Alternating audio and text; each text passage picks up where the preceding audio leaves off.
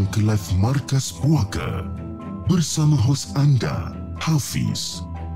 Cerita-cerita yang disiarkan adalah untuk hiburan semata-mata. Jangan biarkan diri anda hanyut ke alam misteri.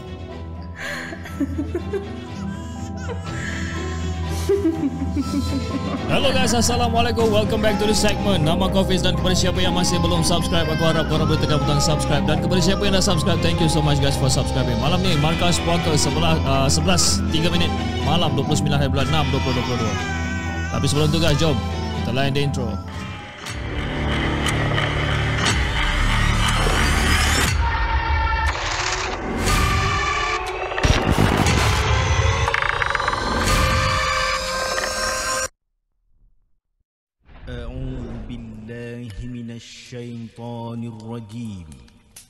بسم الله الرحمن الرحيم. لو أنزلنا هذا القرآن على جبل لرأيته خاشعا متصدعا من خشية الله وتلك الأمثال نضربها للناس لعلهم يتفكرون. Sadaqallahul Azim.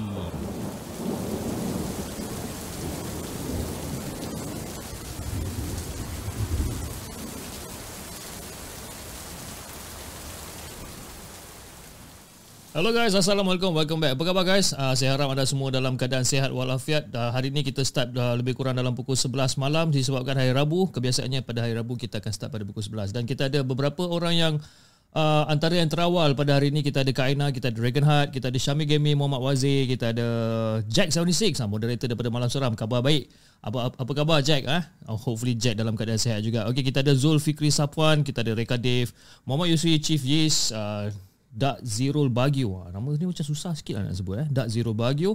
Kita ada Hana Ahmad, kita ada Din Winus daripada Singapura. Abang Din, macam mana uh, awak punya mark apa Saka Mark Part 2? Ha, Saka Mark Part 2 dah on the way ke ataupun dah sampai ke belum eh? Hopefully sampai lah eh dalam masa yang terdekat ni insya-Allah. Dan kita ada Abang Syekh, kita ada uh, Mosimus, Azrin Jeffrey, kita ada Mazidah Badrul, Siapa lagi kita ada kat sini? Kita ada Ija, kita ada Af- ah, Hafiz Isak pun ada. Hafiz, malam ni insyaAllah kita akan bacakan cerita Hafiz untuk malam ni. And then kita ada Hanif Selamat selaku moderator juga. Kita ada Imam Maksukal pun sama. Kita ada Amin Channel. Oh, ramailah dengan nama kita nak sebutkan. Kita sebut nama kita jadi tak orang kata tak jadi cerita seram kan. Kita sebut nama je memanjang. Okey, uh, malam ni kita ada lebih kurang dalam uh, lima cerita yang kita nak kita nak ketengahkan untuk malam ni dan kita ada berkemungkinan insyaallah kalau ada masa kejap lagi kita akan uh, bersembang dengan satu caller caller yang baru uh, yang dia nak menceritakan tentang kisah seram beliau. Okey, okey. Tanpa masa jom kita mulakan dengan kisah kita yang pertama yang ditulis oleh Faizal dengan kisah ni adalah kisah seram dari Camp PLKN part 2 iaitu dia uh, cerita ni adalah sambungan daripada 10 Jun yang lepas.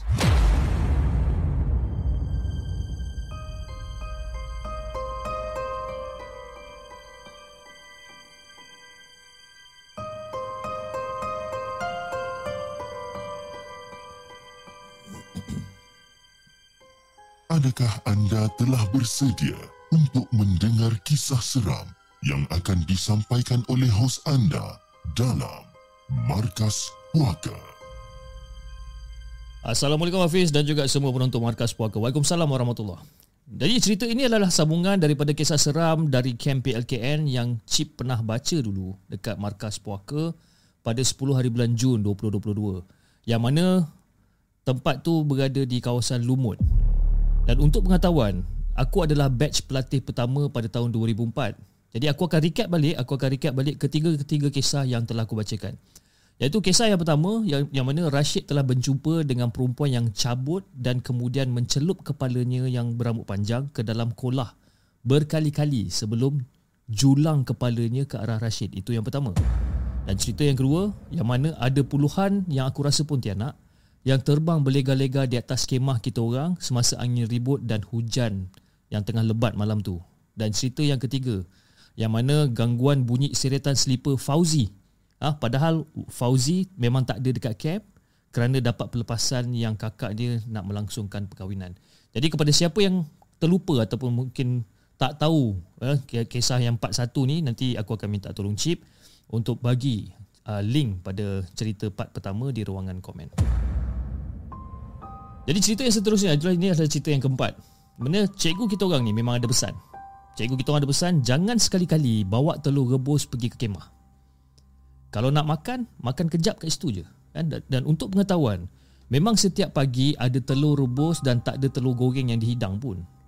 Jadi nak dijadikan cerita Lepas sol, uh, lepas solat isyak Kem kita orang ni gempar Sebenarnya ada satu wirawati ni Dia kena histeria Jenuh jugalah aku tengok cikgu-cikgu ni Nak cuba untuk pulihkan pelatih ni ya. Macam-macam dia duduk. Baca sana Baca sini. Tarik ibu jari kaki dan sebagainya. Cuba untuk pulihkan Yang seorang perempuan ni. Dan masa tengah nak memulihkan seorang perempuan ni apa yang memeranjatkan aku adalah Bila dia menjelirkan lidah dia. Tapi bila dia menjelirkan lidah dia Lidah dia tu warna hitam fish. Warna hitam Dan antara dialog yang aku masih ingat Sampai sekarang Yang keluar daripada mulut pelatih wanita ni Dia macam cakap Eh aku nak makan Aku nak makan Dia bagi aku makan dia cakap dia nak makan dan dia kata dia bagi aku makan. Jadi kita orang macam pelik lah. Siapa dia ni? Dia yang bagi siapa makan ni. Jadi setelah diselidik, aku sendiri terkejut. Dan kita orang terjumpa dekat dalam kemah. Dekat dalam kemah dia, dekat dalam kemah dia ada kulit telur yang dah kosong isi dia. Tak kopik pun. Tapi telur tu kosong. Dan kata cikgu, yang ganggu tersebut Yang ganggu budak perempuan ni Nama dia Bajang Wallahualam tak tahu betul ke tak Dan itu adalah cerita yang keempat Dan cerita yang kelima yang aku nak kongsikan adalah Malam tu aku pergi ke Jamban Untuk buat urusan aku kat Jamban lah Nak, nak terbuang air besar masa tu Jadi masa aku dekat dalam Jamban kan Dan tengah fokus dekat dalam Jamban Tiba-tiba aku rasa macam Aku tertangkap, uh, tertangkap satu bunyi suara orang tau jadi aku syak mungkin benda tu ataupun bunyi tu ataupun suara tu adalah daripada pelatih lain kan. Tapi aku macam tak kisahlah. Aku concentrate lagi kan tengah membuang air concentrate kan. Dan aku dengar lagi suara budak ni. Dan suara budak ni bila betul-betul aku amati suara dia ni. Suara dia ni macam suara budak-budak kecil tau. Suara budak-budak kecil. Dan masa tu aku dah dapat agak dah. Mungkin ada yang sedang berlari-lari dekat depan jamban aku ni. Dan masa tu aku dah mula tak senang duduk dah Pis Kan Cepat-cepatlah Aku siapkan apa yang patut Aku basuh apa yang patut Dan aku dengar Suara budak kecil ni Satu Dua Tiga Empat Lima. Kedengaran suara budak kecil ni Duk menghitung bilangan bilik tau. Dan memang aku perasan masa tu dekat depan bilik pintu tu bilik aku adalah bilik nombor 6 aku cakap alamak ai. Lepas tu aku dengar lagi dia cakap Satu Dua Tiga Empat Lima. Alah Nombor bilik enam ada orang lah. Aku dengar suara budak kecil ni cakap Bilik nombor 6 ni ada orang. Dan secara spontan aku meremang masa tu. Meremang teruk masa tu Dan secara spontan jugalah Aku terus redah keluar daripada pintu tu Dan aku terus berlari Menuju ke arah kemah. Masa tu aku dah tak pandang kiri kanan habis Memang aku dah tak pandang kiri kanan. Kan? Punyalah cuak aku dengar suara budak ni. Jadi rupa-rupanya Fiz Bukan aku seorang je tau Yang kena ganggu dengan suara budak kecil ni. Ada juga pelatih yang terkena juga benda ni. Cuma ni dia tak menyebut ungkapan ada orang lah. Dia tak menyebut, uh, dia tak menyebut ungkapan tu. Uh, pelatih tu tak cakap benda tu. Jadi kali ni pelatih tu bagi tahu kita orang yang ada benda mengangkang daripada atas kubikel bilik dia dengan lidah dia yang panjang sangat. Dia nampak benda tu. Dia nampak benda tu mengangkang daripada atas kubikel bilik dia ni. Dan masa tu dia dengar Eh Dekat sini ada orang lah. Dia dengar suara tu Garau sangat suara tu. Jadi ada satu kawasan dekat blok Wirawati ni Yang sering dijadikan kawasan Untuk mereka curi-curi isap rokok lah. Kan? Zaman tu Ataupun zaman aku PLK ni Semua dipilih secara random. Asalkan lahir pada tahun 1986 Dan ada yang tak bersekolah pun. Jadi diorang pegang pilih secara rawak lah kan? Secara random tapi sebelum tu cikgu ada pesan. Cikgu ada pesan jangan sekali-kali isap rokok dekat kawasan pokok besar tu. Jangan. Eh, cikgu dah pesan. Jadi malam tu aku sekali lagi uh, camp aku sekali lagi gempa malam tu. Katanya ada wirawati yang pengsan dipukul. Dan malam tu lima orang pelatih wanita lunyai kena pukul bis. Lunyai kena pukul. Siap ada yang patah gigi lagi. Dan bila kita selidik, bila kita tanya, kan? Diorang cakap diorang tak nampak ataupun diorang tak tahu pun apa benda yang tengah henyak tubuh diorang. Diorang tak tahu, diorang tak nampak. Tahu-tahu masing-masing dah tercampak dan tersembam dekat tanah. Lepas tu Cikgu Amran masa tu bila dah dengar ataupun nampak benda ni, Cikgu Amran terus cakap, ha, kan saya dah cakap dah. Kan? Jangan degil. Jangan degil kan? Ha, siapa suruh pergi kat bawah pokok besar tu? Saya dah cakap daripada awal tadi. Masa kamu pergi kat pokok besar tu, kamu duduk kat sana ramai-ramai. Ada tak kamu dengar suara halus yang suruh nyala colok? Lepas tu ada tak kamu rasa muka kamu ni kena tampar? Yang mengherankan Fiz, bila Cikgu Amran cakap macam tu, lima-lima budak ni, lima-lima ngangguk. Dan aku sendiri pun tak tahu apa benda yang duduk dekat sekitar pokok besar tu. Jadi itu Hafiz. Kisah yang aku nak kongsikan dengan Hafiz dan juga semua penonton di segmen tentang cerita berkenaan dengan camp PLKN ni. Maafkan aku sebab kalau aku lambat sambung cerita ni. Dan sekian. Terima kasih.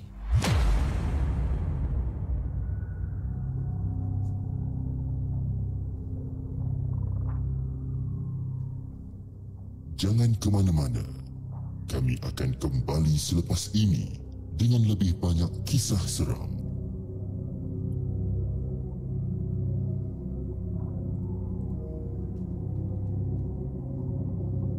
Okey guys, itu dia kisah yang pertama yang dikongsikan oleh Faizal. Uh, Kisah seram dari Camp PLKN Part 2 Okey, kalau uh, tak apalah nanti lepas pada live show ni Kalau ada masa nanti kita akan korek balik uh, live show di 10 hari bulan Jun Nanti saya akan apa saya akan pastekan link tu dan mungkin anda boleh boleh dengar yang part 1 punya cerita lah eh. Alright, jom kita bacakan kisah kita yang seterusnya untuk malam ni yang ditulis oleh Hafiz Isak yang berumur 32 tahun yang berasal daripada Johor dengan kisah ni yang berjudul Di Rumah Mertua.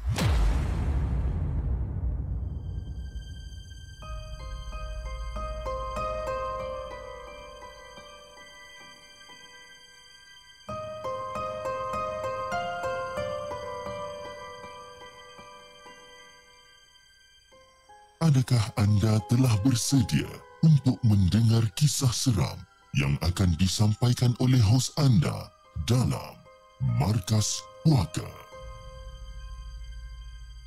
Assalamualaikum dan salam sejahtera kepada Abang Hafiz, para moderator Hantu Jepun dan Jang Lotus, para penyumbang super stickers dan super chat serta penonton-penonton Markas Puaka hari ini. Hari ini aku nak kongsikan cerita seram yang berlaku dekat rumah mertua aku sebenarnya. Jadi setakat tahun 2022 ni Aku ni merupakan menantu yang paling barulah dekat dalam keluarga isteri aku ni. Jadi aku orang kata aku tak tahu banyak sangat lah tentang rumah mak mertua aku ni kan? Aku tak tahu banyak, tak, apa orang kata tak tahu banyak benda. Dan isteri aku ni pula Dia ni ada 13 orang adik-beradik tau. Ramai bis Ramai. Jadi korang boleh bayangkan lah eh Kalau balik ramai-ramai balik kampung ni Suasana dia orang kata macam mengimbau zaman kanak-kanak 80-an 90-an macam tu. Ramai. Kan? Jadi kisah ni pula berlaku semasa aku dengan isteri aku balik hujung minggu yang mana adik-beradik lain tak dapat balik. Yang ada di kampung cuma adik lelaki, akak dan mak mertua. Jadi adik lelaki dan akak yang kedua bujang. ha? Dan memang duduk dekat kampung Temankan mak mertua aku ni Jadi orang kata dah tentulah kan? Teman mak apa Teman mak mertua aku kan? Dengan rumah yang lapang Rumah yang lengang Confirm sunyi lah ha? Daripada 13, uh, 13 orang adik-beradik Dua orang je yang temankan mak mertua aku ni Dan biasalah kan? Kita balik kampung ada je lah perkara yang kita nak borakkan kan, Dengan keluarga bila dah sampai Macam-macam benda kita nak cerita Dan pada malam tu Aku berbual dengan adik ipar aku ni Aku berbola ah, Berbola Aku berbual dengan dia ha? Berbual-berbual dekat depan rumah. Jadi berbual punya berbual Aku tak sedar. Lebih kurang dah sampai pukul 1 pagi lebih kurang. Kan? Berborak bersembang dengan dia ni. Dan pada mulanya Semua macam biasa je bis Tak ada masalah apa pun. Daripada satu cerita ke satu cerita kita orang berbual. Kan? Tiba-tiba Masa aku tengah bercerita dengan Dengan adik ipar aku ni Mata adik ipar aku ni Dia pandang dekat arah kereta aku bis Jadi masa dia tengah pandang dekat arah kereta aku ni Aku macam berhentilah cerita kan. Aku berhenti cerita Lepas tu aku tanya Eh Pit Kenapa Pit? Kau tengok apa tu ha, Dia giling kepala. Tak ada apa bang. Sambung cerita bang. Ha, Dia geleng kepala Lepas tu dia suruh aku sambung cerita. Jadi aku macam Hmm Okey lah Aku sambung lah cerita Dan selang beberapa minit Tengah Orang kata tengah rancak berborak ni Kita orang terdengar Macam ada orang ketuk bumbung kereta Tuk tuk Dan secara serentak Kita orang toleh Dekat arah kereta aku ni Ketuk tu bukan orang kata ketuk banyak-banyak macam kat pintu rumah bukan. Ha, kadang-kadang dia bunyi macam sekali, bunyi dua kali macam tuk. Seolah-olah macam ada bunyi jatuh dekat atas kita. Tapi aku cakap macam pelik juga kalau nak kata ada benda jatuh atas kita sebab aku park kereta memang tak ada pokok pun dekat situ. Mula-mula fikir macam eh mungkin ranting pokok ke apa kan. Bukan. Memang aku parking dekat kawasan lapang. Pokok apa semua tak ada dekat atas tu. Dan pada waktu tu lah aku tengok muka adik ipar aku ni berubah. Tapi bila aku tanya, eh Pit kau ni kenapa Pit? Ah, lain macam je kau ni aku tengok. Si Apit ni tetap gelengkan kepala dan suruh sambung apa benda yang aku tengah ceritakan tadi. Aku macam pelik apa hal si Apit ni ah? Kan? Asal aku tanya geleng kepala, asal aku tanya geleng kepala. Okay, tak apalah. Kita orang pun teruskan berbual lagi. Dan sekali lagi, Selang lebih kurang dalam 2-3 minit habis Kita orang terdengar Macam ada orang melangkah jalan dekat depan kita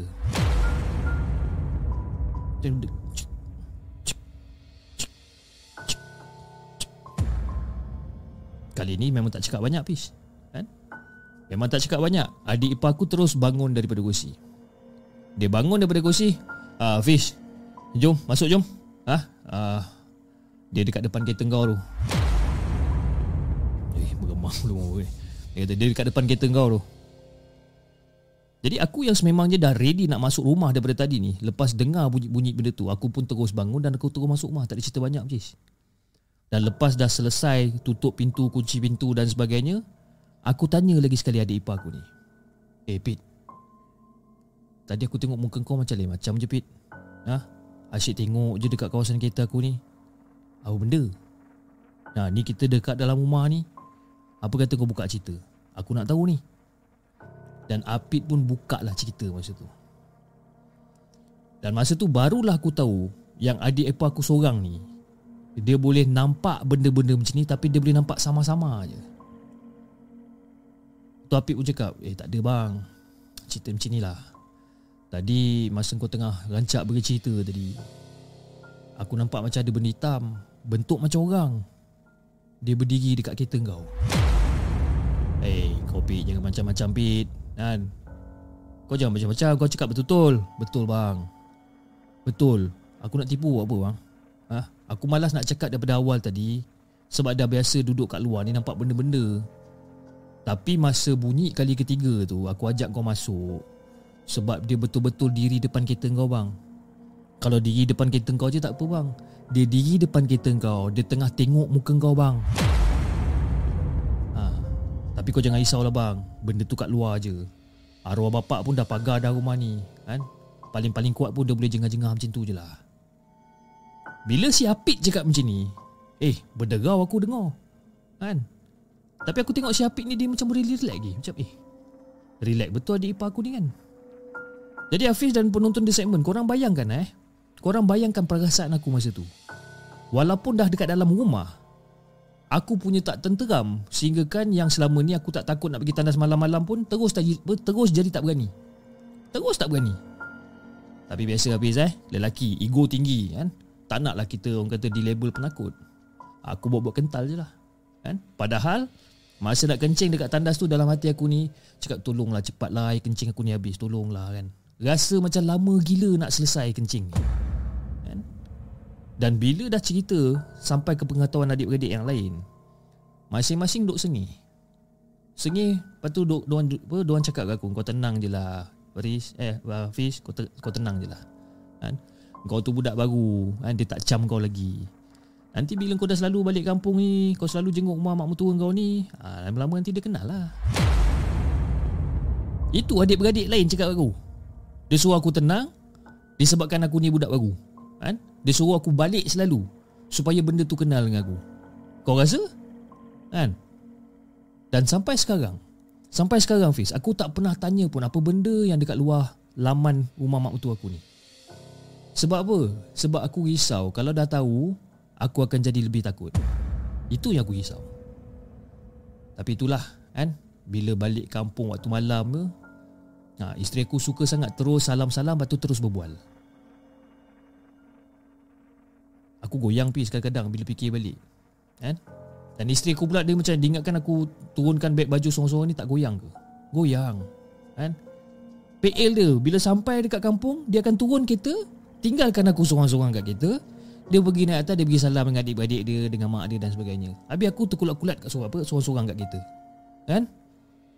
Aku goyang tu kadang-kadang. Ha, Waktu-waktu malam Nak turunkan beg baju Apa segala macam ni. Kalau jadi apa-apa aku kat luar tu Siapa nak jawab? Jadi Fiz itulah sekian saja antara kejadian yang berlaku ha, Dekat kampung isteri aku ni. Dan insyaAllah untuk cerita yang lain Nanti aku risik-risik lagi lah Dan harap-harap isteri aku dengar jugalah kisah ni Agar dia boleh teman aku Untuk turunkan beg baju lepas ni Lepas ni eh? Sekian Terima kasih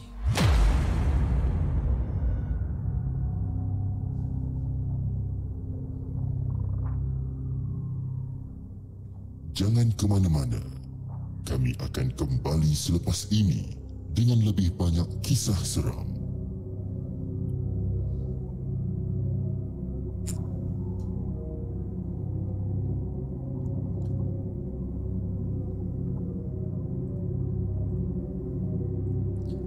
Okey guys, itu dia kisah yang uh, dikongsikan oleh Hafiz uh, Hafiz eh. Ah, yalah.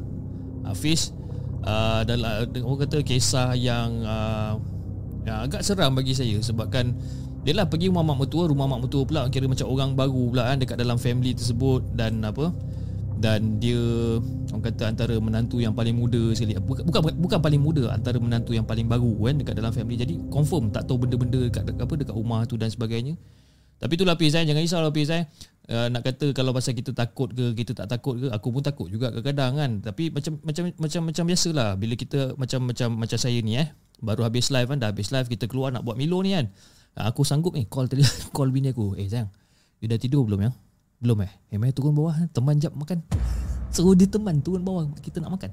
Kau bayangkan punya penakut kan Ah, jangan risau kan? Tak ada tak ada masalah. Tapi peace uh, uh, kau punya bini tengah tengok ke sekarang ni kan? Kalau dia tengah tengok uh, uh, pada puan uh, uh, isteri kepada Hafiz Isa kan? Kalau katalah anda balik kampung teman-teman lah dia angkat beg kan? Kesian dia seorang-seorang kat situ kan? Takut nanti bukan benda tu yang ketuk kereta benda tu yang ketuk dekat dia kan? Susah kan? Bahaya. Okey jom Uh, kita kita tu uh, sekarang ni uh, untuk cerita yang ketiga uh, cerita yang ketiga uh, kita uh, cuba untuk uh, buat satu panggilan dengan satu caller ni uh, kita tengah tunggu untuk dia masuk. Tapi sebelum sebelum tu uh, saya juga ingin mengucapkan ribuan terima kasih kepada semua yang hadir pada malam ini dan juga kepada uh, sponsor kita iaitu daripada Kirim Co. Okey, uh, di mana Kirim Co adalah satu company, satu company penghantaran parcel yang terletak di bahagian uh, Subang Jaya uh, SS18 Dan uh, servis-servis yang mereka tawarkan adalah you know same day delivery.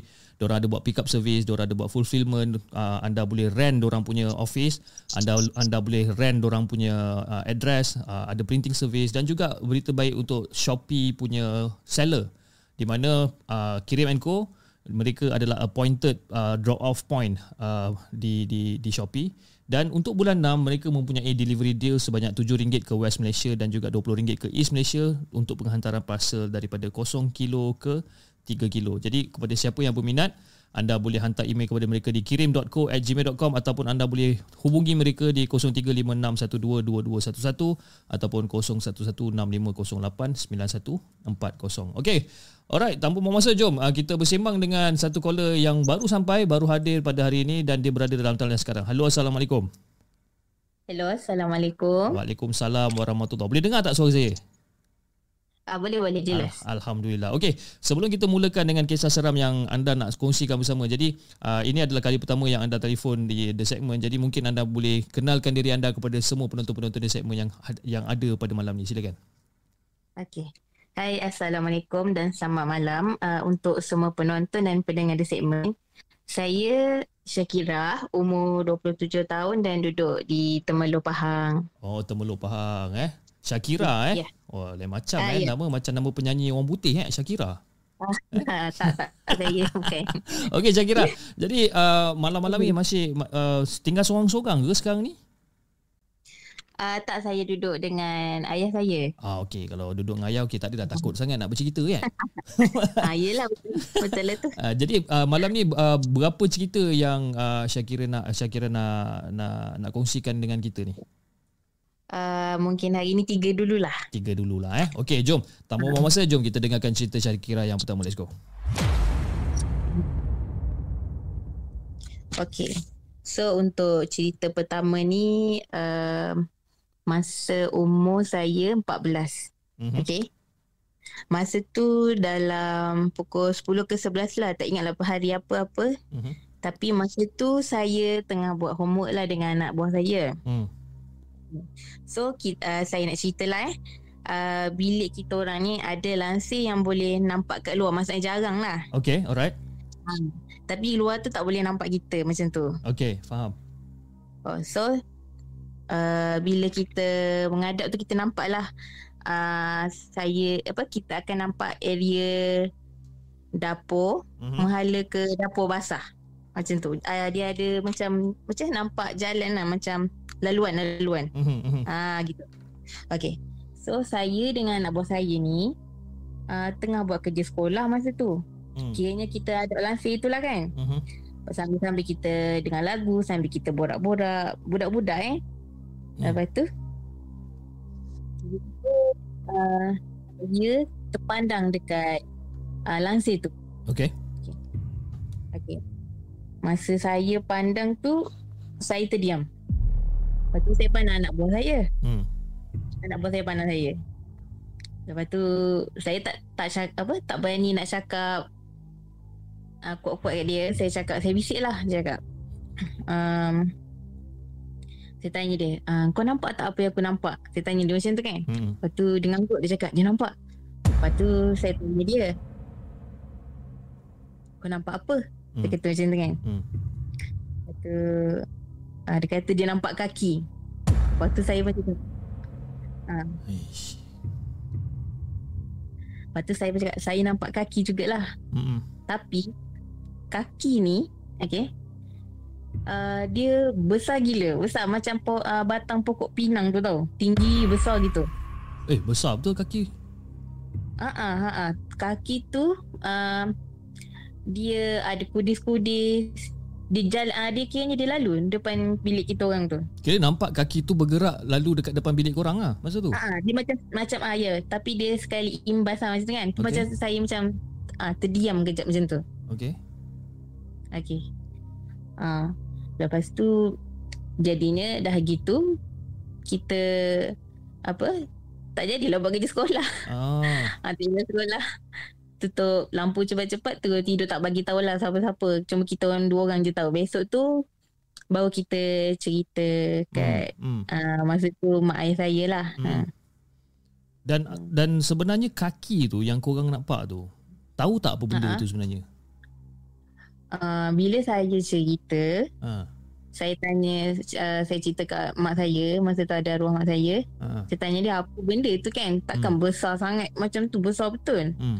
Tinggi. Tapi memang nampak kiranya kaki tu bahagian betis je tau. Tapi kaki tu macam ada sopak-sopak, macam Hmm, ada hmm. kudis-kudis gitu kan. Yep, yep. Lepas tu dia kata tu mungkin hantu galah lah dia kata. Oh. Tapi dia Hmm. tapi dia tak mengganggu lah malam tu eh. Ah tak, dia macam lalu je macam tu. Oh, dia just bagi lalu eh, orang kata bagi imbasan je lah. Ah ah ah. ah. Tapi okey, masa masa masa Syakira uh, nampak kaki tu kan. Masa tu Mm-mm. nampak sebelah kaki dia je tak ataupun kedua-dua belah kaki yang Syakira nampak ni dan benda tu memang bergerak lah kan betul? Ya benda tu bergerak tapi uh, saya perasan kaki tu uh, sebelah sebelah Sebelah. sebelah. Kulit Betul. kulit gelap. Ataupun Ah, kulit dia, dia- macam kulit manusia juga. Macam ni uh, lampu bilik saya tu Ah. lampu warna kuning tau. So saya tak tahu kat luar tu warna uh, gelap ke apa. Dia macam nampak kelabu-kelabu gitu je. Oi, lampu bilik warna kuning pula eh, seram tu. Ha, kan? Dia kan dulu-dulu lah gitu. Ah, dia bila kita cerita pasal benda cerita-cerita seram kalau lampu bilik tu warna kuning tu ah, dia jadi macam auto seram gitu kan. Ya. Ya. Okey Syakira jom kita dengarkan cerita Syakira yang kedua let's go. Okay. Okay, so uh, c- mas, cerita saya yang kedua ni saya umur 6 tahun lah. Hmm. Tak silap ni. Kiranya umur saya ni tak ada apa-apa orang kata terbuka hijab ke Hmm. apa ke tak ada tak ada. Okey. Okay. kiranya kita masa kecil orang kata kalau kita kecil-kecil ni kita suci kan macam tu Hmm, kan tak ada hmm. dosa so kita senang nak nampak benda-benda macam ni. Hmm. Okay. So masa tu um, uh, memang sekarang pun saya duduk Feda. Mhm. Duduk Feda. Jadi orang Feda ni uh, selalu kenduri-kenduri dulu dia kan tak ada buffet-buffet lagi macam sekarang kan. Yep. Uh, jadi dia orang gotong royong uh, tak apa rewang lah kan. Hmm.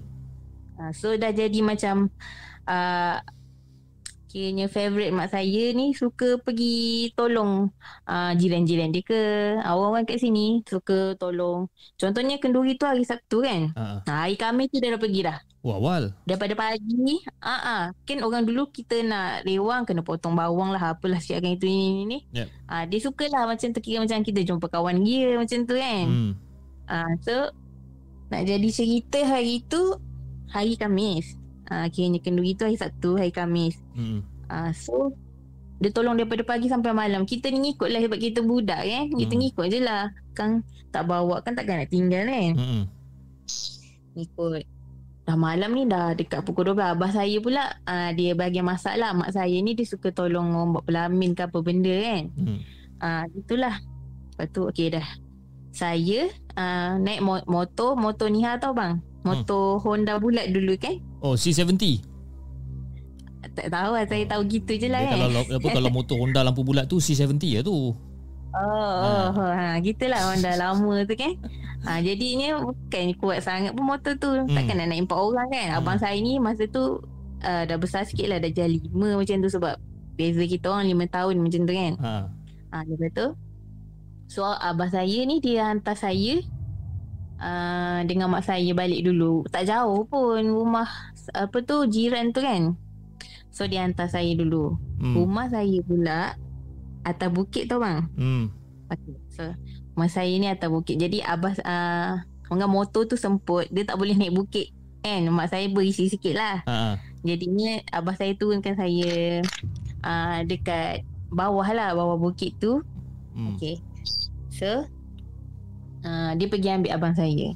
So kita orang pun turun lah saya dengan mak saya. Yelah masa tu 6 tahun bang. Saya 6 tahun. Hmm. Biasalah budak kecil kan nakal kan. Hmm. Uh, so, saya pula jalan depan dulu. Okay, saya jalan macam ni bang. Pandang kiri. Dah lah naik bukit kan. Hmm. Pandang kiri, pandang kanan, pandang kiri, pandang kanan. macam tak senonoh betul. Ha. Lepas tu sebab bosan agaknya kan. Ha. Lagi satu mungkin takut dah malam apa semua. Masa tu dah pukul 12 lah. Ha.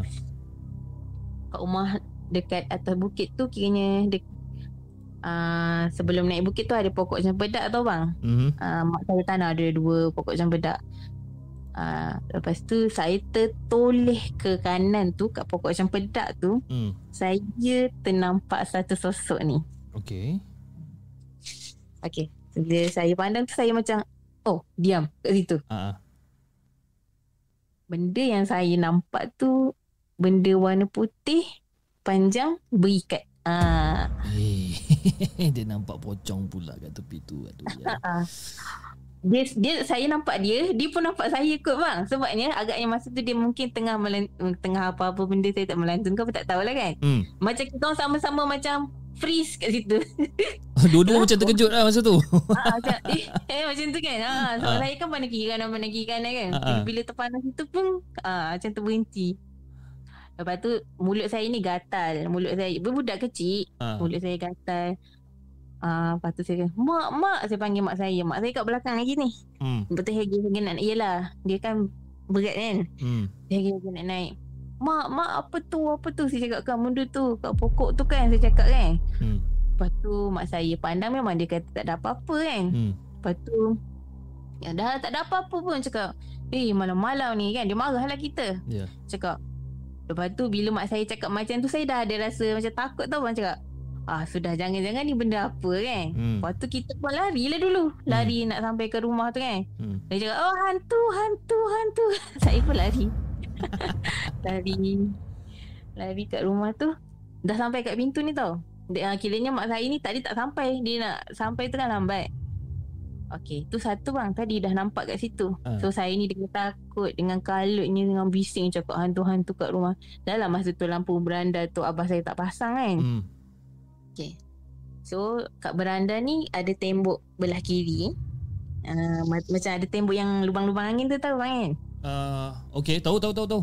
Tembok yang lubang. Ah, Okay, ah, faham. Okay. Ah kat tepi tu sebenarnya uh, itu kira sempadan rumah sebelah lah. Rumah Feda kan ada tanah luas gitu kan. Hmm. Tapi rumah sebelah tu tak ada pun tanam pokok pisang ke apa tak ada sebenarnya bang. Okay. Abang pernah dengar tak hantu pokok pisang? Hantu pokok pisang. Hantu pokok pisang. Tak pernah, belum pernah dengar lagi. Tak pernah kan? Saya Ah. pun masa tu tak tahu, tak tahu pun benda tu ada. Okay. Tapi saya terpandang kat tembok tu. Hmm. Okay, dan kat tembok tu uh, macam ada satu macam daun pisang ni, kita boleh nampak daun pisang ni, dia Hmm. hmm. macam bergulung tau. Bergulung dia naik, dia kiranya dia ke atas melepaskan melepasi tembok tu. Hmm. Lepas tu saya pandang je, eh benda apa ni kan? Hmm. Kita budak kecil kan. Saya pandang je. Lepas tu tiba-tiba kan, bila dia dah macam terjulur keluar tu, dia boleh segah saya tau. Wah, macam tu dia kata. Eish. Aduh. Awak Lepas tu saya ni dah lah tadi takut yang belakang tu kan. Ha ah. Lepas tu dia Kiranya dah kena segah dulu lagi takut Lepas tu lagi saya menjerit kat mak saya lah Ha. Saya lari balik kat mak saya kat belakang tadi tu Saya cakap Mak, mak ada hantu kat sini Dia cakap Ha. macam tu Ya, umur 6 tahun kan memang itu je lah yang kita tahu cakap pun kan. Ya, kita tak reti benda Okey, saya kira masa masa yang awak cakap tadi yang dia sergah awak tu kan. Awak boleh ingat tak rupa dia macam mana sebenarnya? Memang bentuk daun pisang Tapi yang dah bergulung Dia naik Dia macam bergulung Daun tu dia naik atas ha. Lepas tu dia macam Segah kita Bentuk dia daun pisang je bang Bentuk dia bentuk daun pisang eh.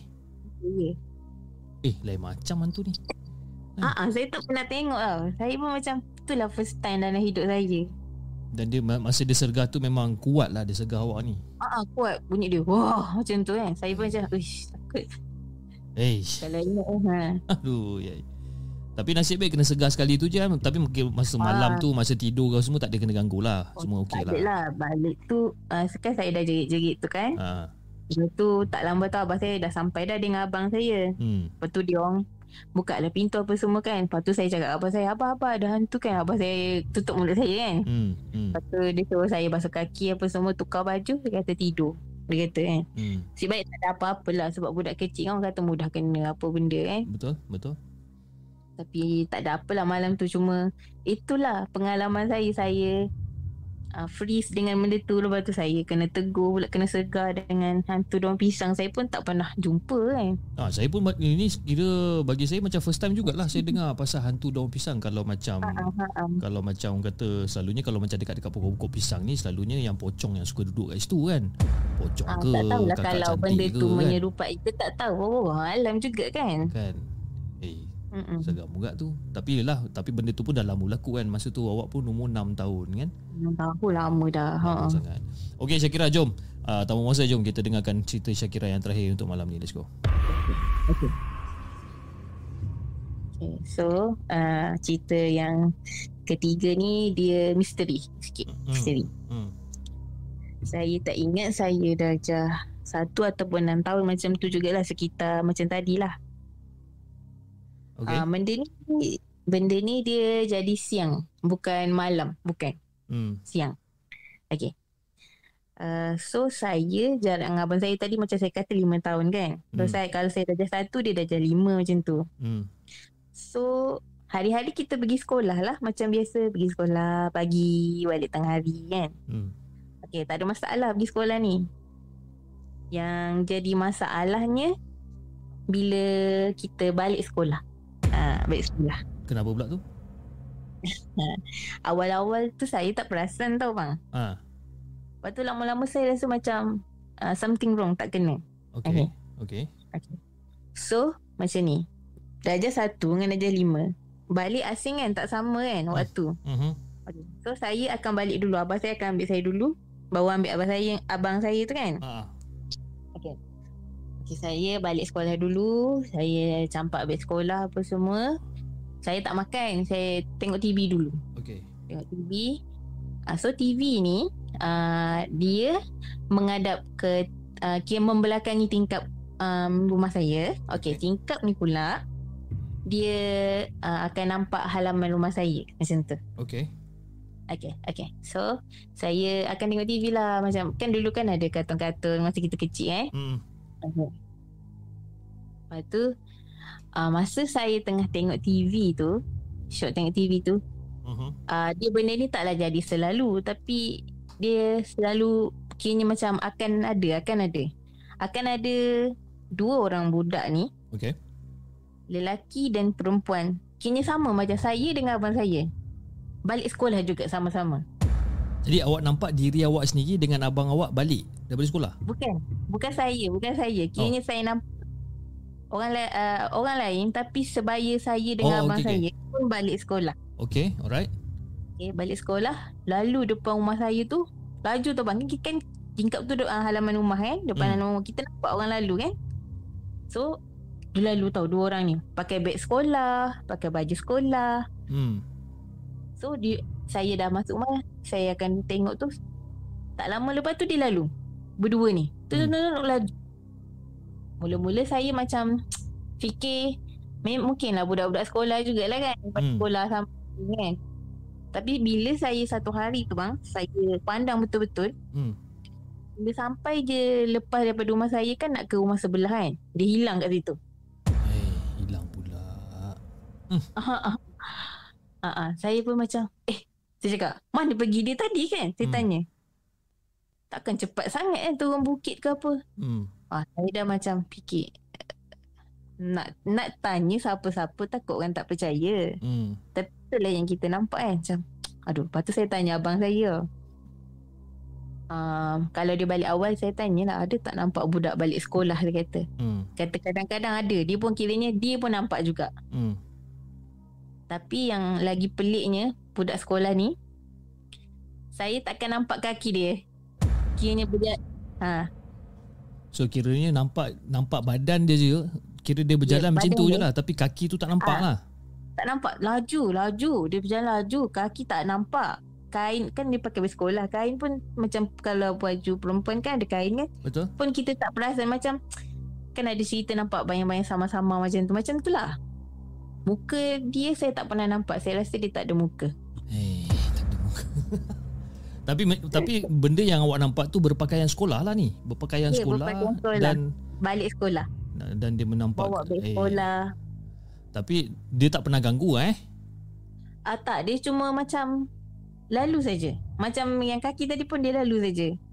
Uh, Tanta Tanta dekat kawasan rumah tu itu mungkin laluan dia tak?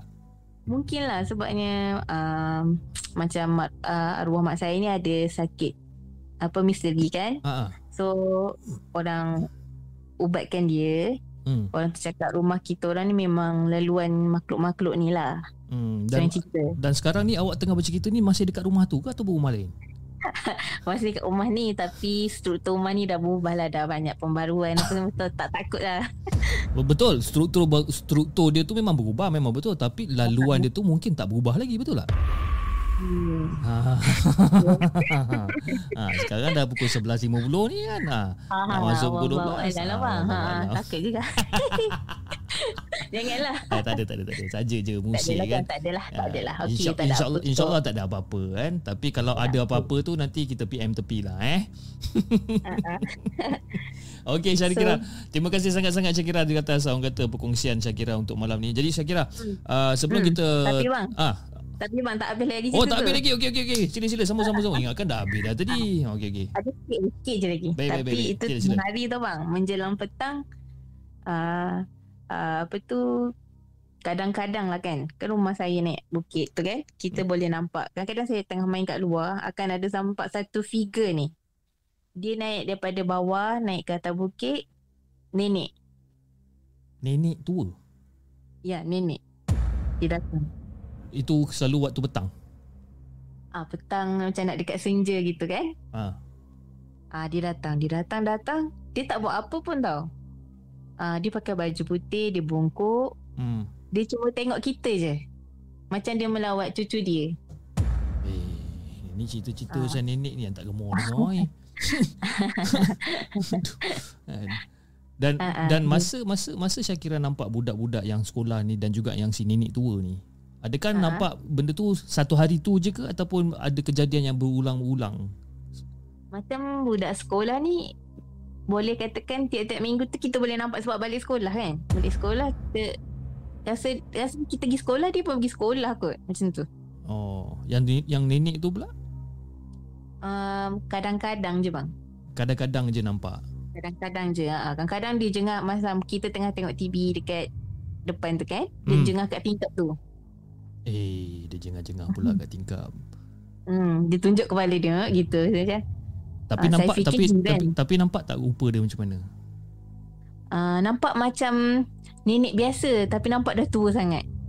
Dan dia masih lagi boleh berjalan daripada bawah ke naik ke atas bukit tu. Ah, lambat lah, lambat. Ah, ah, betul. Kedek-kedek dia jalan. Jalan pakai tongkat kan, tongkat bongkok gitu. Eh, Nenek, jangan nanti nenek ketuk pintu rumah awak jap lagi eh. dulu saya dah kena lah bang. Oh, dah kena dah. Dah kena lah orang bagi salam. Assalamualaikum kata. Ah, ah, tapi tak ada orang. Eh, dia kalau bagi-bagi salam ni yang tak seronok eh. Kalau bagi Hmm, salam betul, kalau ada betul. orang tak apa kan. Dia kalau bagi salam yang tak ada orang itu yang macam aduh. yai. Pening kepala eh macam tu. Hmm, Eh, betul. Tapi uh, masa lepas pada uh, zaman persekolahan eh Mm, mm, mm. sekarang ni masa Syakira dah berumur 27 tahun ni ada lagi Ah, tak yang gangguan-gangguan yang mungkin pernah Syakira alami mungkin selepas Syakira dah berkahwin you know mungkin ada Mhm. lagi kegangguan yang dekat rumah sekarang ni ada tak Macam sekarang ni figure-figure tu dah tak ada lah. Mungkin kita dah habis sekolah, dia pun dah habis sekolah, dah keluar merantau agaknya. Wallahualam kan. ha, macam tu. Lepas tu, macam nenek tu mungkin dah tak ada, tak tahulah kan. Tapi Ha. memang Alhamdulillah lah. So, sekarang ni boleh tenang-tenang je lah macam tu. alhamdulillah. Syakira ada uh, uh, dah berkahwin dah ada orang dah, dah, dah ada berapa orang anak Ah, saya dah berkahwin tapi belum lagi ada anak. belum ada rezeki lagi tapi insyaallah tak apa Ah, eh. Tak apa manalah tahu kan satu hari nanti kan dikurniakan rezeki. Okey Ah. Syakira terima kasih sangat-sangat di atas perkongsian Syakira. Tiga cerita yang menarik yang kita kita kongsikan bersama dengan semua penonton. Dan saya faham Syakira ni adalah kali Hmm. pertama jadi mungkin ada perasaan nervous ada gugup sedikit jadi dia punya pace cerita tu sedikit perlahan. Tapi tak apa you know there will always be a first time kan. Uh, setiap setiap Yeah. orang akan lalui fasa kali pertama kan? Ha, bila kali pertama tu Ya. kita akan jadi gugup kita akan jadi macam blank dan sebagainya. Tak apa don't worry kan? Tapi bila Syakira dah lama-lama dengan the segment bila Syakira dah orang kata selalu call macam kita ada dulu kita ada Kak Fah kita ada Ain dan sebagainya yang orang Ah, selalu call ha, dia makin lama kita akan makin okey don't worry okey jangan risaulah apa benda yang orang nak cakap jangan risau okey so Syakira Okey. sebelum kita tamatkan kita punya panggilan untuk malam ni Syakira ada apa-apa pesanan tak yang Syakira mungkin nak kongsikan dengan semua penonton the segment untuk malam ni? Silakan Hmm, pesanan saya hati-hatilah dengan keadaan sekeliling macam tu. Kita tak tahu kita hidup dengan siapa. hmm Hmm, betul juga tu kan betul. Ta- Tapi yalah macam kita hidup dekat dalam dunia ni pun bukannya kita sesama manusia je kan kita berkongsi kan dengan diorang kan. Ah, ya betul. Nah, tapi itulah harap-harap kita jangan berselisih lah eh. Ingat Ah, tau saya kira macam saya cakap tadi, Betul, betul. macam saya cakap tadi, struktur bangunan rumah awak tu memang dah berubah tapi laluan dia tu tak berubah lagi. Ya. Okey Syakira, itu saja untuk malam ni. Terima kasih Syakira dan mungkin insyaAllah kita akan uh, ber- bersembang lagi dengan lebih banyak kisah seram. Okey? Okey, Alright. sama-sama. Assalamualaikum. Waalaikumsalam.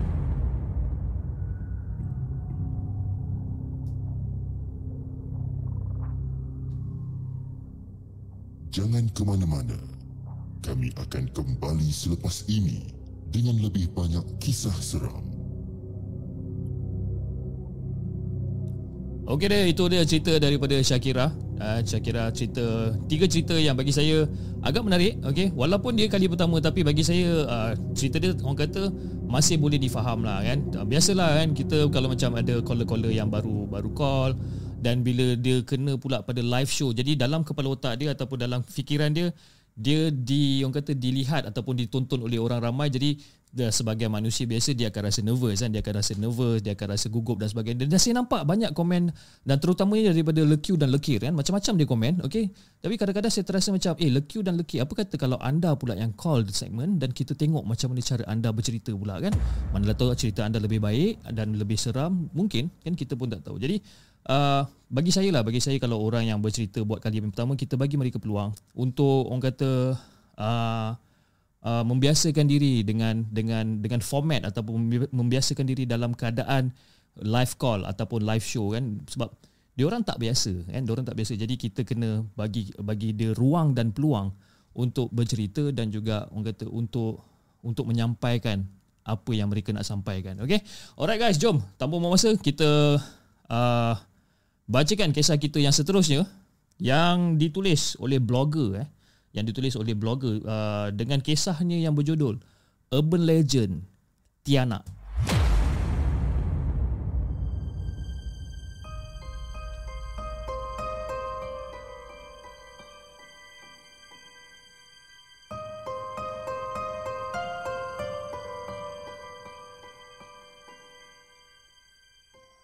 Adakah anda telah bersedia untuk mendengar kisah seram yang akan disampaikan oleh hos anda dalam Markas Puaka?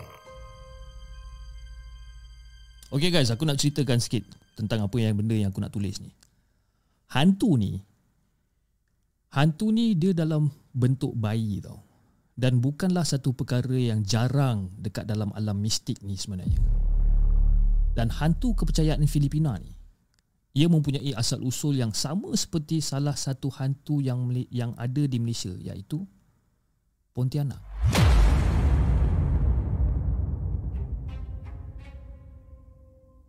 Tapi kalau kita cerita pasal Pontianak, Pontianak tu adalah daripada seorang wanita. Kan? Tianak ni pula, Tianak ni adalah seorang bayi. Jadi, apakah persamaan Tianak dengan Pontianak ni? Jadi, yang pertama adalah tangisan bayi. Selalunya dipercayai pada waktu malam-malam buta, bunyi tangisan bayi akan didengari di kawasan hutan untuk menarik perhatian pengunjung. Jadi pada mereka yang cepat rasa kesian dan kurang pengetahuan tentang kepercayaan orang Filipin ni, dioranglah yang akan menjadi mangsa Tiana ni. Dan Tiana ni pula dia akan meratap Dia akan meratap kesedihan tu macam kuat sangat. Kuat. Supaya pengunjung boleh dengar tangisan dia orang ni. Dan bila dia orang dah dengar tangisan budak kecil ni dan kalau dia orang dengar baby ni menangis, pengunjung atau sesiapa saja yang, yang lalu dekat kawasan tu, dia orang akan rasa curiga tau. Dia orang akan rasa curiga, kenapa ada baby dekat dalam hutan? Dan tangisan dan ratapan ni akan membawa pengunjung ni ataupun akan membawa pengunjung yang curiga ni ke kawasan hutan yang dalam tanpa dia orang sedar bahawa mereka telah dipedaya oleh Siti Anak ni sebenarnya. Dan bila pengunjung-pengunjung ni dah jumpa bayi tersebut dan ambil bayi tersebut, Tiana ni dia akan berubah. Dia akan terus berubah kepada rupa asal dia orang dan terkam pengunjung yang malang ni. Yang kedua, mengikut kepercayaan dan cerita daripada orang Filipin ni. Tiana ni, Tiana ni mempunyai pelbagai jenis rupa. Tapi apa yang pasti, Tianak ni boleh menyerupai rupa dan suara bayi untuk memperdayakan dan menangkap mangsa dorang ni. Dan ada juga cerita yang kata Tianak ni kata culik kanak-kanak dan boleh menyerupai kanak-kanak. Ada. Dan ada cara untuk tangani uh, Tianak ni sebenarnya. Pengunjung hanya perlu memakai pakaian terbalik. Yang luar dekat dalam, yang dalam dekat luar. Sebab apa? Sebab Tiana akan merasakan perkara tu sangat melucukan. Kan? Bila nampak kita ni pakai baju terbalik. Dan dia akan melepaskan kita lah. Dan bunyi yang bising juga akan mengusir Tiana ni untuk terus beralih arah ataupun beralih ke tempat lain. Ha, itu antara tips dia lah. Kan? Pakai baju terbalik. Jadi now persoalan dia ni. Adakah Tiana ni anak pun Tiana? Nah, Tianak tak pernah ataupun tidak pernah dianggap sebagai anak Pontianak kerana perbezaan budaya dan juga jarak di antara Filipin dan Malaysia ataupun Indonesia. Sangat jauh, kan? Tapi asal usul diorang ni adalah sama iaitu ibu yang kematian uh, ibu yang mati ketika bersalin. Itu persamaan dia. Dan selain daripada itu, mereka tak ada persamaan yang lain. Pontianak adalah hantu yang ingin membalas dendam dan Tianak hanya mahu memburu mangsa. Jadi kalau ada dekat-dekat dalam hutan tu dan bila korang terdengar bunyi ni ha, korang kena hati-hati sikit. Ha? Bila terdengar bunyi bayi menangis macam ni korang jangan mengada-ngada nak pergi cari pula bayi tu.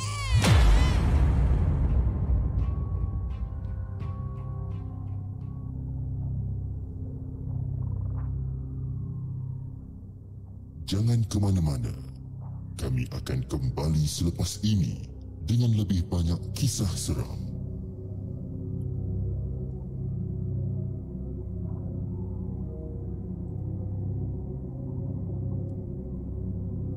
Itu dia guys, uh, sedikit sebanyak perkongsian daripada salah satu uh, blogger uh, berkenaan dengan Tiana eh.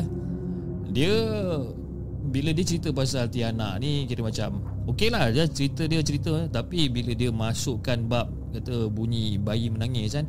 Oi, bila dia dengar bunyi bayi menangis tengah-tengah hutan pula tu. Ha, memang seram lah kan.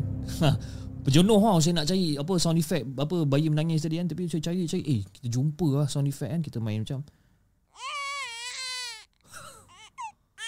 Bayangkan eh. Anda dengar bunyi ini malam-malam kan kan? Tengah jalan-jalan malam-malam kan jalan.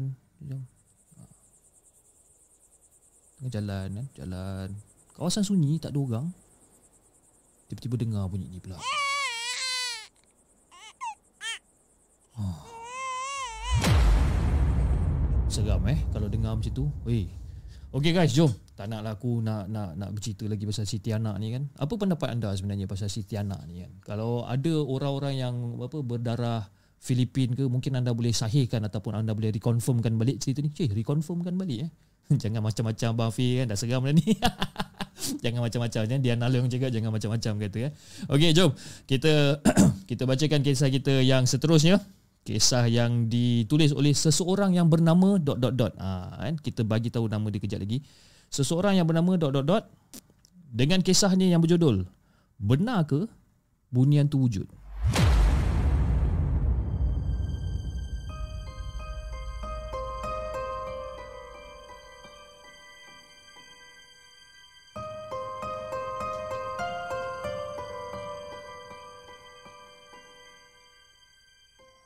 Adakah anda telah bersedia untuk mendengar kisah seram yang akan disampaikan oleh hos anda dalam Markas Puaka? Assalamualaikum kepada Hafiz dan juga semua penonton Markas Puaka. Waalaikumsalam warahmatullahi Moga semua berada dalam keadaan sihat walafiat. InsyaAllah. Dan soalan yang saya ingin tanyakan kepada semua. Benar ke bunian tu wujud? Seperti mana yang semua tahu, bunyian ni tak ditakrifkan dekat dalam Al-Quran pun. Kan? Umat Islam tak digalakkan berkawan dengan makhluk gaib kerana tidak diketahui beriman ataupun kafir. Dan bunyian ni dikatakan memiliki budaya setempat seperti bermain kompang, bersanji, ha, memiliki wajah serta fizikal sama macam manusia. Dan penduduk alam gaib ni juga, diorang ni hidup bermasyarakat, berkahwin, dan penempatan sama macam kita malah dikatakan turut menunaikan haji dan menaiki kenderaan yang sama macam manusia.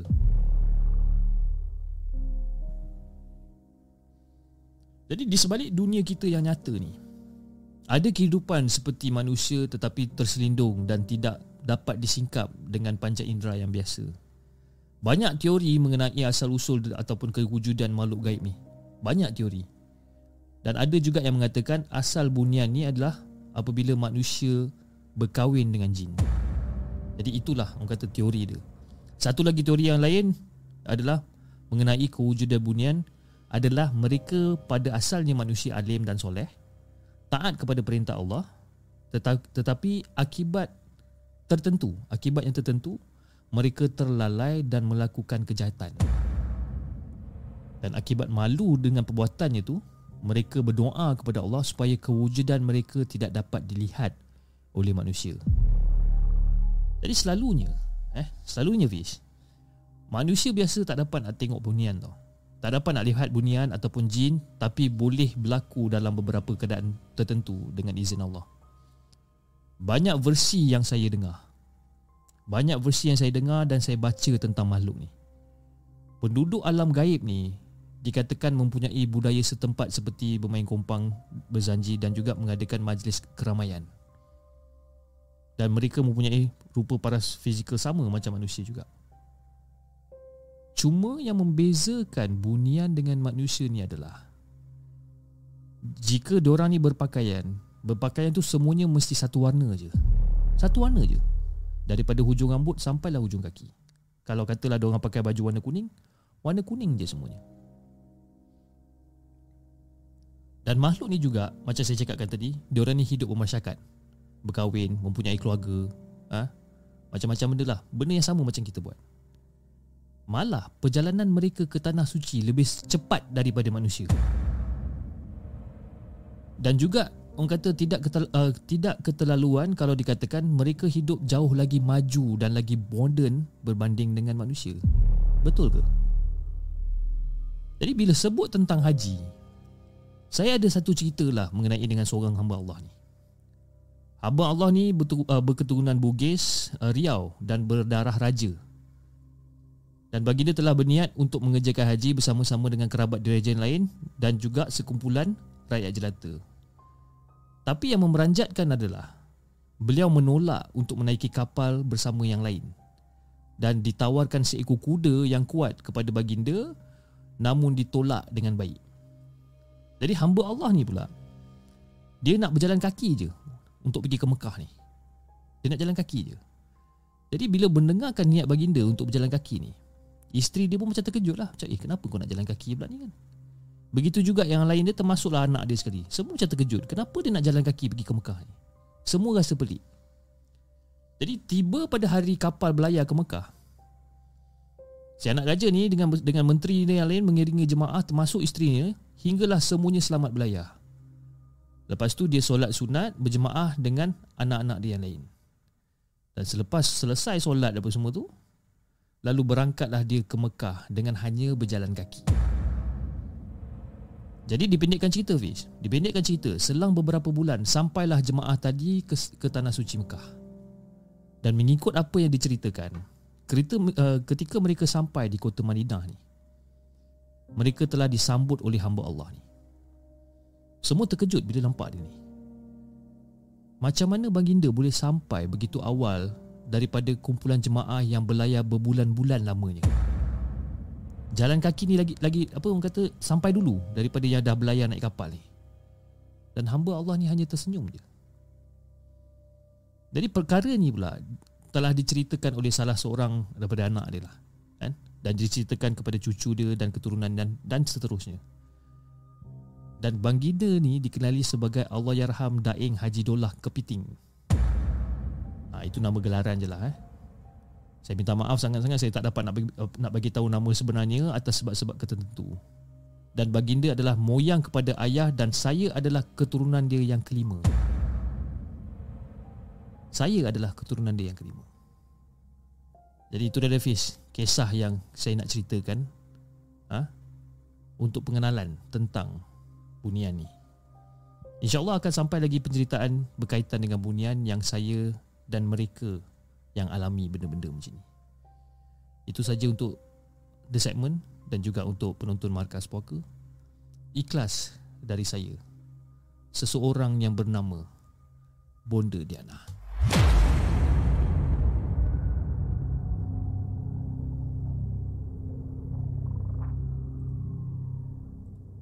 Jangan ke mana-mana. Kami akan kembali selepas ini dengan lebih banyak kisah seram.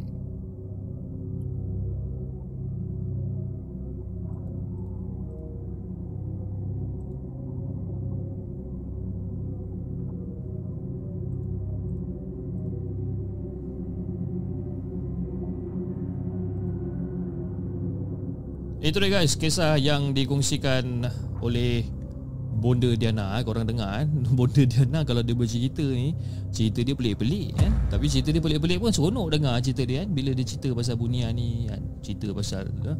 Dan dia pula dia cakap Dia kata dia adalah keturunan yang kelima. Wallahualam kan Ah, Bonda Diana, Bonda Diana kan Okey, itu dia cerita daripada Bonda Diana Terima kasih Bonda Diana di atas uh, perkongsian yang bagi saya macam agak lain daripada yang lain.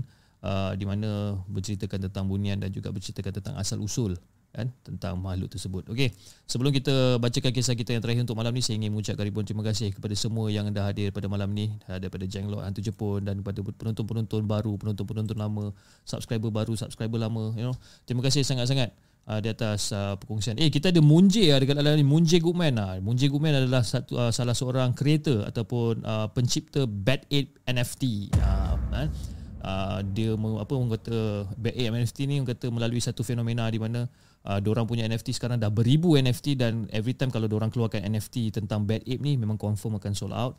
Dan orang apa uh, even Munje sekarang pun ataupun uh, Bad Ape uh, dia orang kata uh, berkolaborasi dengan ramai artis dan antaranya adalah daripada DJ Fast kan. Orang pun dah keluarkan satu apa DJ Fast dah keluarkan satu special album berkaitan dengan Bad Ape ni lebih kurang dalam 10 track oh, kalau tak silap saya dan berada di Spotify.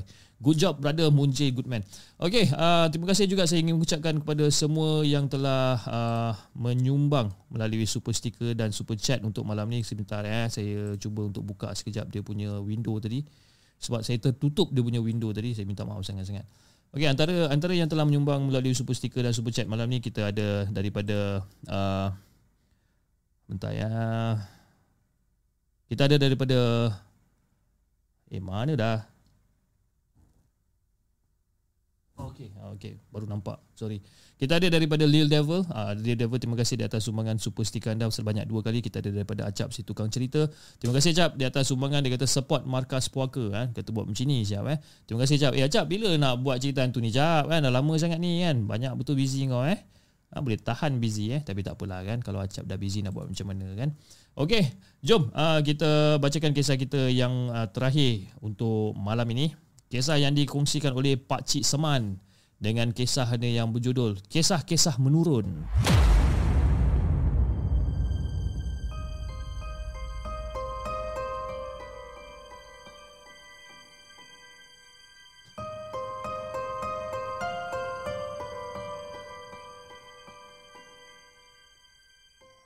Adakah anda telah bersedia untuk mendengar kisah seram yang akan disampaikan oleh hos anda dalam Markas Puaka?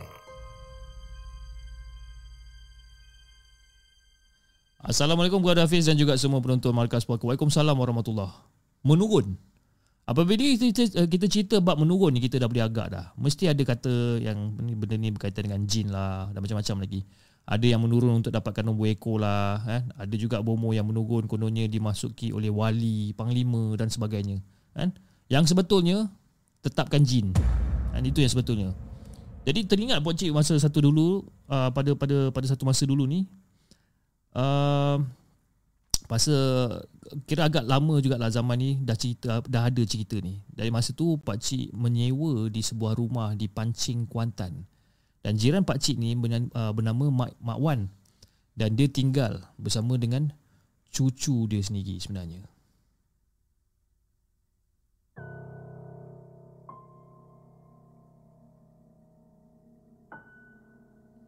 Dan Mak Wan ni dia tinggal dengan cucu dia dan ketika tu muda lagi cucu dia ni. Dan kini dah berkahwin lah, dah, dah beranak pinak dah cucu dia ni. Dan selalu jugalah Mak Wan datang bertandang ke rumah. Ya, maklumlah orang tua. Walaupun dah tua, dia masih lagi bekerja. Ha? Dan dia ni bekerja di sebuah satu estate. Walaupun nampak tua si Mak Wan ni, dia mampu berjalan kaki menuju ke estate tempat kerja dia ni. Jadi pada satu malam ni anak buah Pak Cik datang bermalam dekat rumah Pak Cik lah. Dan elok je maghrib. Secara tiba-tiba ada dengar macam ada suara baby tengah menangis. Dekat apa benda pula kali ni kan? Lepas tu Mak Wan datang. Dan bila Mak Wan datang Katanya pergi panggil Pak Leman. Ha, Kita bagi nama samaran lah. Mak Wan suruh panggil Pak Leman. Elok Pak Cik nak panggil. Ha, Si Pak Leman ni. Tiba-tiba Pak Cik nampak macam ada Terasa macam ada sesuatu Dekat belakang Pak Cik Seperti seolah-olah tengah menghalang masa tu. Dan apabila Pak Leman sampai Baby tu masih lagi menangis dan tiba-tiba Pak Leman panggil memanggil baby suruh datang kepada dia. Kata, "Nak, meh nak. Mari kat tok nak, mari kat tok." Jadi masa Pak Cik tengok Pak Leman ni panggil baby tu, "Nak, meh sini nak. Meh datang kat tok, meh. Meh datang kat tok." Terkejut Pak Cik masa tu Pak Cik nampak baby tengah merangkak dan pergi ke arah Pak Leman. Lepas tu bila baby tu dah sampai dia kata Meh sini meh. Meh duduk dekat riba atuk meh. Meh duduk dekat riba atuk. Dan baby tu naik dan duduk dekat atas peha Pak Liman Bila baby tu dah duduk dekat atas peha Pak Liman Pak Liman macam dah dah dah dah dah dah. Dah dah dah. Jangan jangan nangis jangan nangis. Atuk dah halau dia dah pergi. Jahat tu. Eh? Atuk dah halau dia pergi. Dah dah dah dah dah. Dan baby tu berhenti menangis Baby tu berhenti menangis. Lepas tu Pak Liman pun pandang pakcik Dia kata macam Biasalah Waktu-waktu maghrib ni kan Macam-macam benda dia nampak. Sambil-sambil tu dia tepuk baby tu kan Biasalah Waktu-waktu maghrib Macam-macam benda budak ni nampak. Macam agak lost juga masa tu. Macam macam mana baby tu boleh merangkak pergi kat dia? Boleh duduk dekat atas peha dia. Baby tau jadi setelah dihidangkan air, Pak Iman uh, Pak Leman pun terus orang kata nak minta diri, nak kata nak balik. Dan setahu Pak Cik, kalau tak silap Pak Cik lah eh, Pak Lekman ni dia merupakan seorang guru silat. Ha, itu Pak Leman lah. Jadi setelah Pak Leman balik, Alhamdulillah baby tidur dengan nyenyak sampai besok pagi. Dan hari-hari berikutnya tak ada lagi gangguan ataupun tak ada lagi yang kata berlaku kejadian yang orang kata yang menyeramkan ni. Dan semua jalan seperti biasa. Tak ada masalah Jadi pada satu hari ni Fiz Mak Wan datang lagi sekali. Dan kali ini berkisahkan tentang cucu, anak cucu dia pula.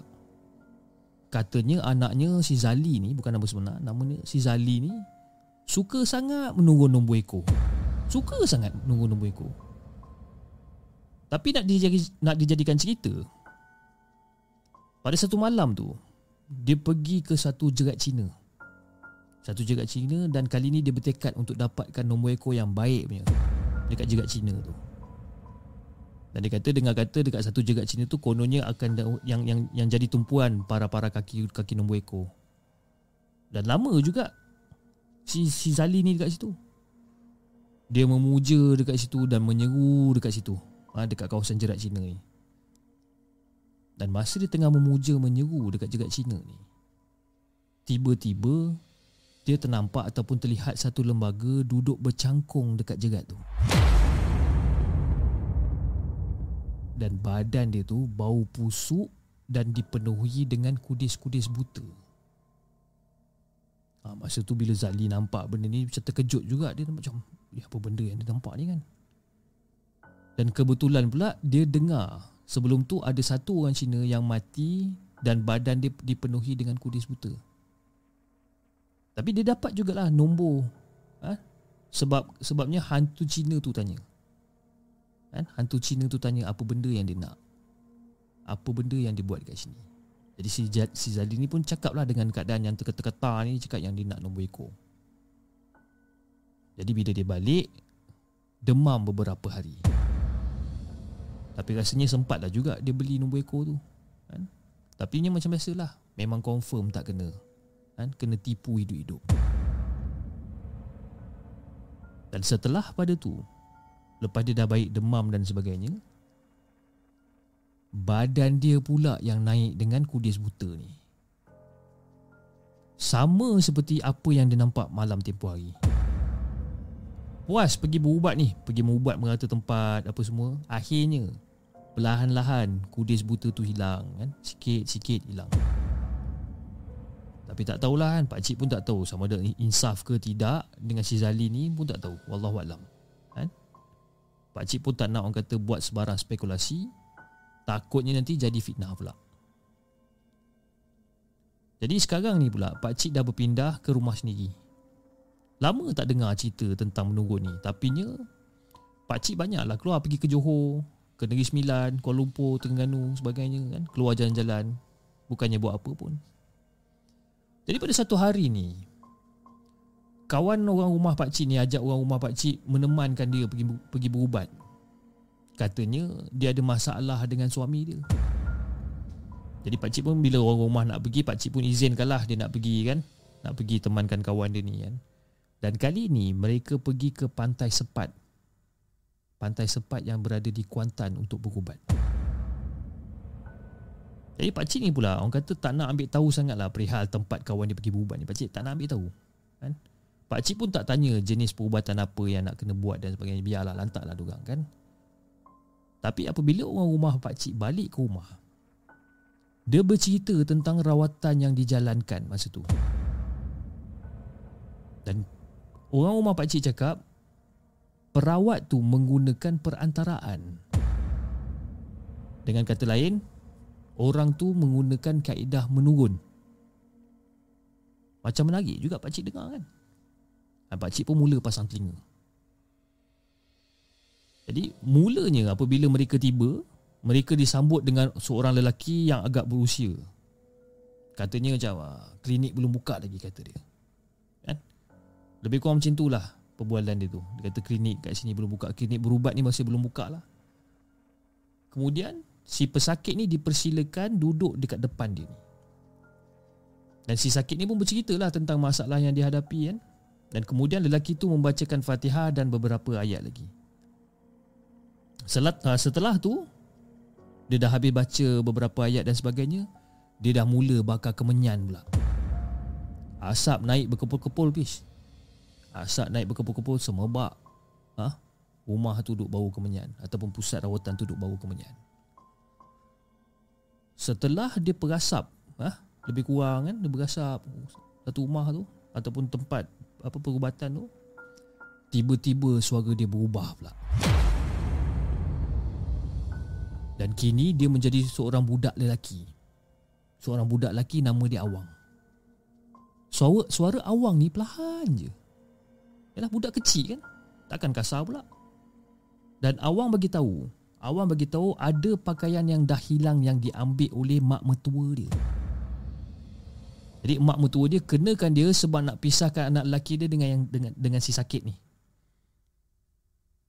Ha. Dan kini dia meminta dibawakan pakaian tu sebagai syarat untuk memulihkan sihir yang dikenakan oleh si sakit tu. Jadi setelah itu lelaki tu pun sedar dan apabila si awang meminta untuk mengundurkan diri macam biasalah bila dah sedar Barulah si Bomo ni tanyakan apa yang dikatakan si Awang ni. Dan pesakit tu pun ceritalah daripada A sampai Z. Kan?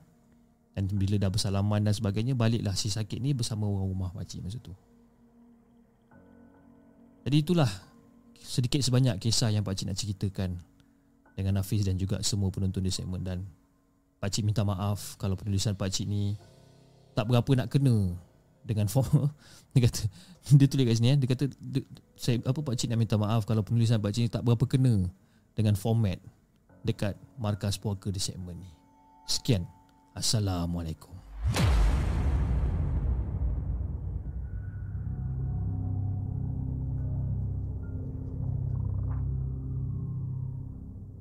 Jangan ke mana-mana. Kami akan kembali selepas ini dengan lebih banyak kisah seram.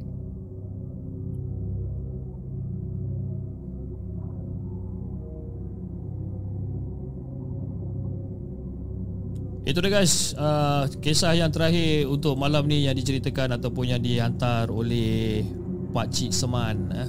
Kisah-kisah menurun eh. Yang kisah-kisah menurun ni Dia macam Dia tak adalah orang kata seram Tapi dia more pada Misteri lah kan. Uh, Menurun pakai apa Dan sebagainya Berubat cara apa Dan sebagainya kan. Jadi saya, saya, saya, saya tak pernah tengok Benda-benda macam ni Jadi Kemudian saya pun tak nak tengok lah Benda-benda macam ni Macam agak menakutkan juga Kan Terima kasih uh, saya ucapkan kepada semua yang dah hadir pada malam ini dan juga terima kasih kepada Mira Rosdiana di atas sumbangan melalui super sticker ataupun super chat belanja chip ramen eh. Ramen tu pedas kan. Kalau pedas tu saya kurang makan sikit kalau benda-benda pedas ni kan. Tapi tak apa. Terima kasih. Terima kasih di atas sumbangan daripada Mira. Okey, sebelum kita undurkan diri untuk malam ini saya juga ingin ingatkan anda yang rancangan malam ini ditaja penuh oleh uh, Kirim Enco di mana uh, Kirim Enco adalah satu uh, company uh, penghantaran parcel yang terletak di Subang Jaya SS18 di mana mereka boleh menghantar parcel anda melalui uh, pasal penghantaran domestik dan ataupun international ataupun antarabangsa dan uh, uh, di di Kirim Co anda boleh rent space uh, dekat sana anda boleh rent address dekat sana kadang-kadang ada orang tanya kan Pis kenapa kita nak kena sewa alamat dia orang pula Ya, there's some certain people yang macam dia orang selalu tak ada kat rumah kan bila order barang-barang dekat Shopee ke Lazada ke apa semua tapi bila hantar kat rumah rumah tak ada orang. Jadi dekat tempat uh, kirim Enco ni anda boleh sewa alamat dia orang. Jadi penghantaran semua akan dihantar ke kirim Enco. Jadi anda boleh set anytime untuk datang and collect je dekat apa dekat kirim ko sebab orang buka daripada pukul 9 pagi sampai 9 malam ber kan? And then uh, orang boleh rent space kat situ sebab dia punya office pun macam agak besar dan banyak ruang-ruang yang boleh disewakan. Dan orang akan buat bau kata printing service uh, dan antara satu uh, uh, selling point di sini di mana uh, mereka adalah orang kata official Shopee drop off point. Jadi kepada penjual-penjual ataupun seller-seller Shopee yang tak tahu nak hantar barang anda kat mana anda boleh hantar di Kirim Co dan untuk bulan 6 mereka ada mempunyai delivery deal sebanyak RM7 ke West Malaysia dan ke uh, dan RM20 ke East Malaysia untuk penghantaran parcel daripada 0 kilo ke 3 kilo. Dan jika anda berminat anda boleh hantar email kepada mereka di kirim kirim.co@gmail.com atau anda boleh hubungi mereka di 035612 2211 ataupun 011-6508-9140. Okay. Alright. Jadi uh, saya rasa itu saja guys untuk malam ini dan insyaAllah kita akan berjumpa lagi uh, pada hari esok jam uh, 10.30 malam dengan lebih banyak kisah-kisah seram yang kita nak ketengahkan. Okay. Sebelum saya uh, mengucapkan selamat tinggal kepada anda semua, uh, kita ada beberapa lagi orang yang ha-, hadir, uh, orang kata hadir last minute eh ada last minute lah menonton markas poker antaranya adalah saya punya isteri lah Mimi Luke tu assalamualaikum semua baru dapat join hope everyone enjoy cerita-cerita malam ni eh Alhamdulillah lah eh. So far so far so far so good lah eh. Kita ada Zura Pangga, kita ada Sun Goku 92, Asrin Jeffrey, kita ada Xiaomi Gaming, Diana Leong dan David Man. Ah, dia kalau ada Diana Leong kat sini, David Man pun mesti ada juga. Kalau ada David Man kat sini, Diana Leong mesti ada. Orang dua orang ni ada macam dia macam yin and yang lah, lebih kurang kan macam tu ha, kita ada Acap situkan cerita apa khabar Acap eh hopefully Acap dalam keadaan sihat Acap kita ada Muhammad Yazid kita ada B Dazzle apa jadi dengan Lekir dengan Lekir tadi kan tiba-tiba rasa macam uh, ada benda yang kata uh, ada benda yang macam mungkin mungkin uh, membuatkan mereka uh, membuatkan leku ataupun leki macam macam ada ada berkata sesuatu tadi saya saya tak nampak. Saya saya mungkin mungkin saya tak perasan lah leki dan leku apa benda yang awak tulis tadi kan. Uh, tapi tak apalah insyaallah.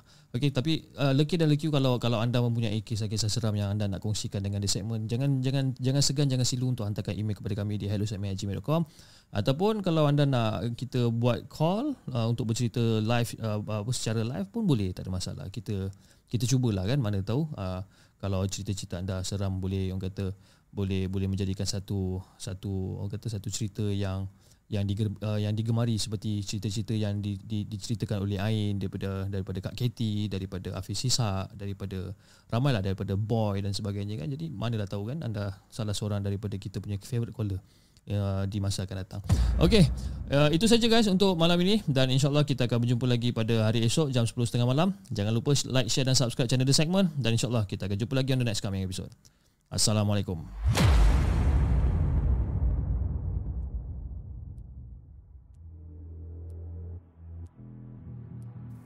Terima kasih kepada anda kerana sudi bersama kami dalam segmen Markas Puaka, sebuah podcast kisah-kisah seram yang dikongsi dalam channel The Segment. Sehingga kita berjumpa lagi.